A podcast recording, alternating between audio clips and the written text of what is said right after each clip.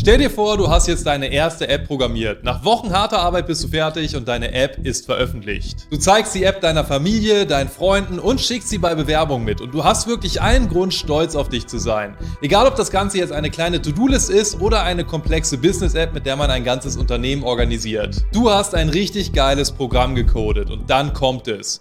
Du wurdest gehackt. Leider ist es so, dass IT-Sicherheitslücken Fehler sind, die du als Neuling nur sehr schwer erkennst. Deswegen passieren diese Fehler als Anfänger sehr häufig und du hast eine Menge Mehrarbeit oder sogar richtig Ärger, wenn du nicht richtig aufpasst. Als Programmierer bist du dafür verantwortlich, dich und deine Kunden zu schützen. Aus diesem Grund zeige ich dir in diesem Video einmal die fünf häufigsten Sicherheitslücken, die Programmieranfänger immer wieder in ihren Apps haben und die dafür sorgen, dass sie gehackt werden. Auf geht's!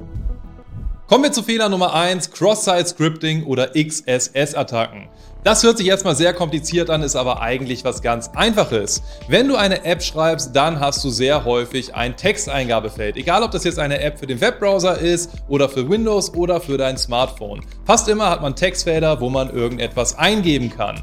Und wenn du da jetzt etwas eingeben kannst, dann wird das meistens gespeichert und irgendwo in deiner App angezeigt. Stellen wir uns eine To-Do-Liste vor.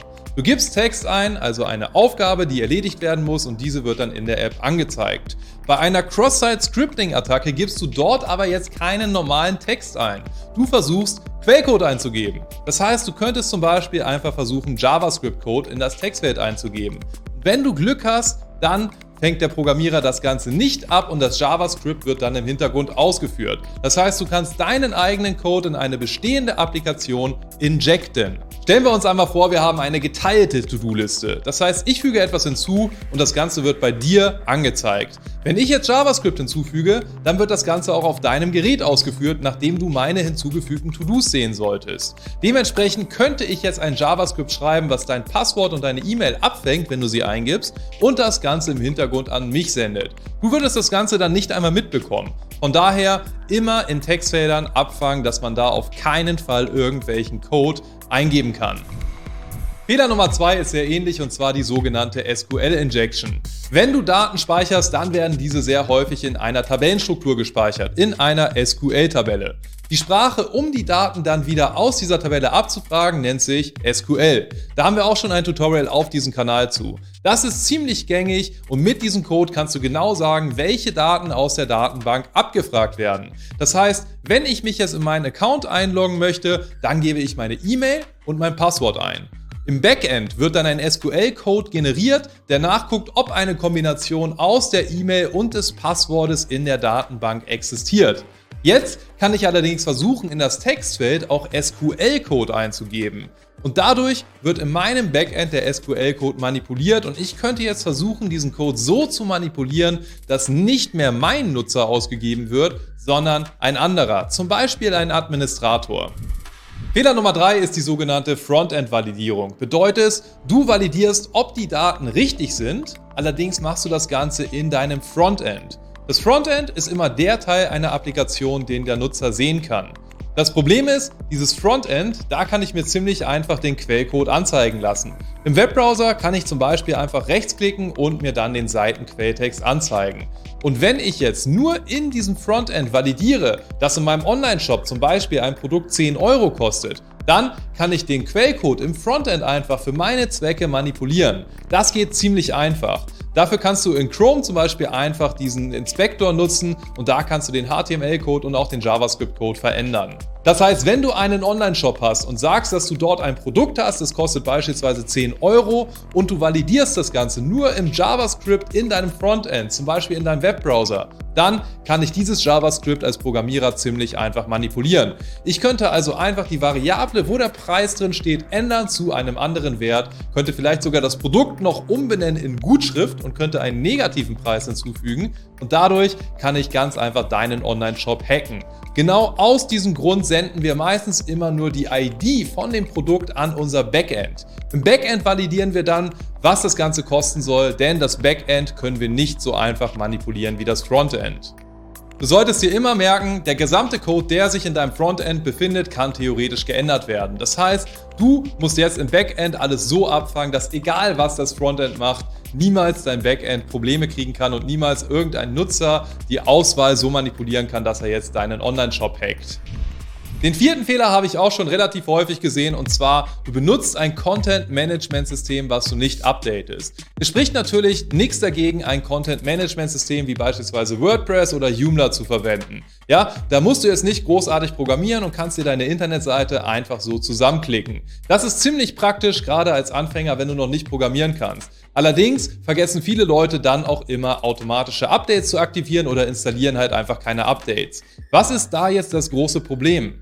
Wenn eine Sicherheitslücke in einem Plugin, was du da drin hast oder in der Software selbst auftritt, dann wird dieses Sicherheitsproblem normalerweise relativ schnell veröffentlicht. Es gibt dann Leute, die durchsuchen das gesamte Internet mit irgendwelchen Skripten nach WordPress-Instanzen beispielsweise, die noch nicht geupdatet wurden. Und dort wissen sie ja dann, dass die Sicherheitslücke ist vom letzten Update. Das heißt, die scannen extra verschiedene WordPress- oder Joomla-Instanzen nach alten Versionen, die noch eine Sicherheitslücke haben. Das heißt, wenn du jetzt beispielsweise eine fünf Jahre alte WordPress-Instanz hast, dann kann es sein, dass es dafür schon einen Exploit gibt. Und ich könnte jetzt einfach mit einem Scanner herausfinden, welche WordPress-Version du auf deinem Server installiert hast. Dann gucke ich in einer Exploit-Datenbank nach, ob es für diese konkrete Version zufällig eine Sicherheitslücke gibt. Und wenn das der Fall ist, dann kann ich mich da Schritt für Schritt einfach reinhacken.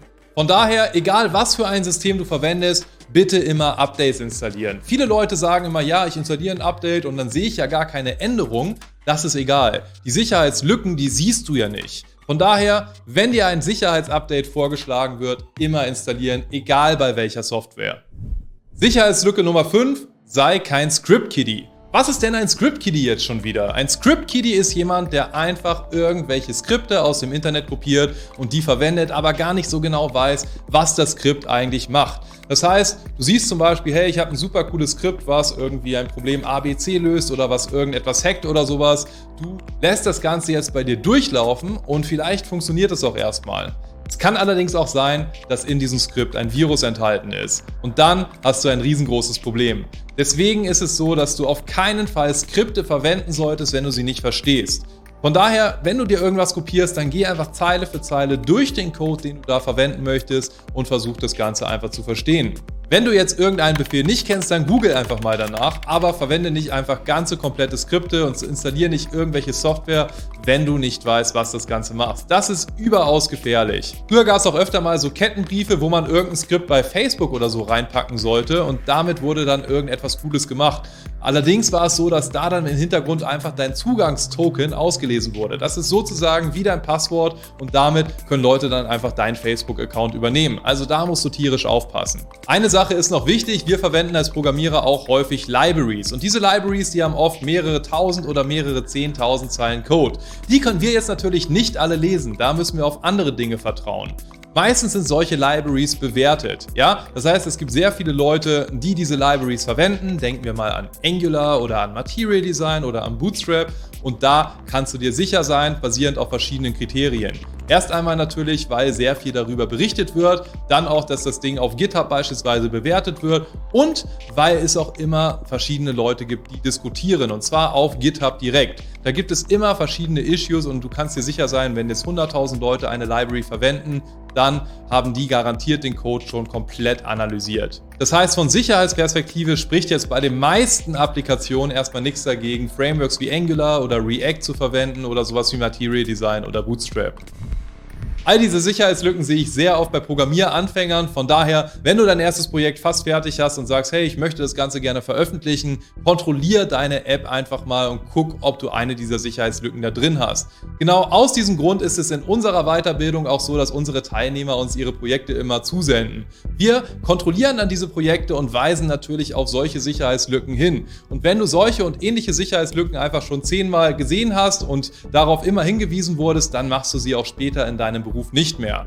Wenn du sagst, hey, ich möchte gerne Programmierer werden, ich bin gerade noch ganz am Anfang, ich will den Quereinstieg wagen, dann kannst du dich gerne mal über unsere Weiterbildung informieren. Der Link dafür ist ganz oben in der YouTube-Beschreibung. Klick da einfach drauf und da kannst du auch ein kostenloses Beratungsgespräch mit uns vereinbaren. Da können wir schauen, ob wir dir weiterhelfen können und ob das Ganze in deiner individuellen Situation Sinn ergibt. Vielleicht sehen wir uns ja schon bald persönlich, ansonsten sehen wir uns hier auf diesem Kanal im nächsten Video. Abonnieren nicht vergessen, dein Yunus.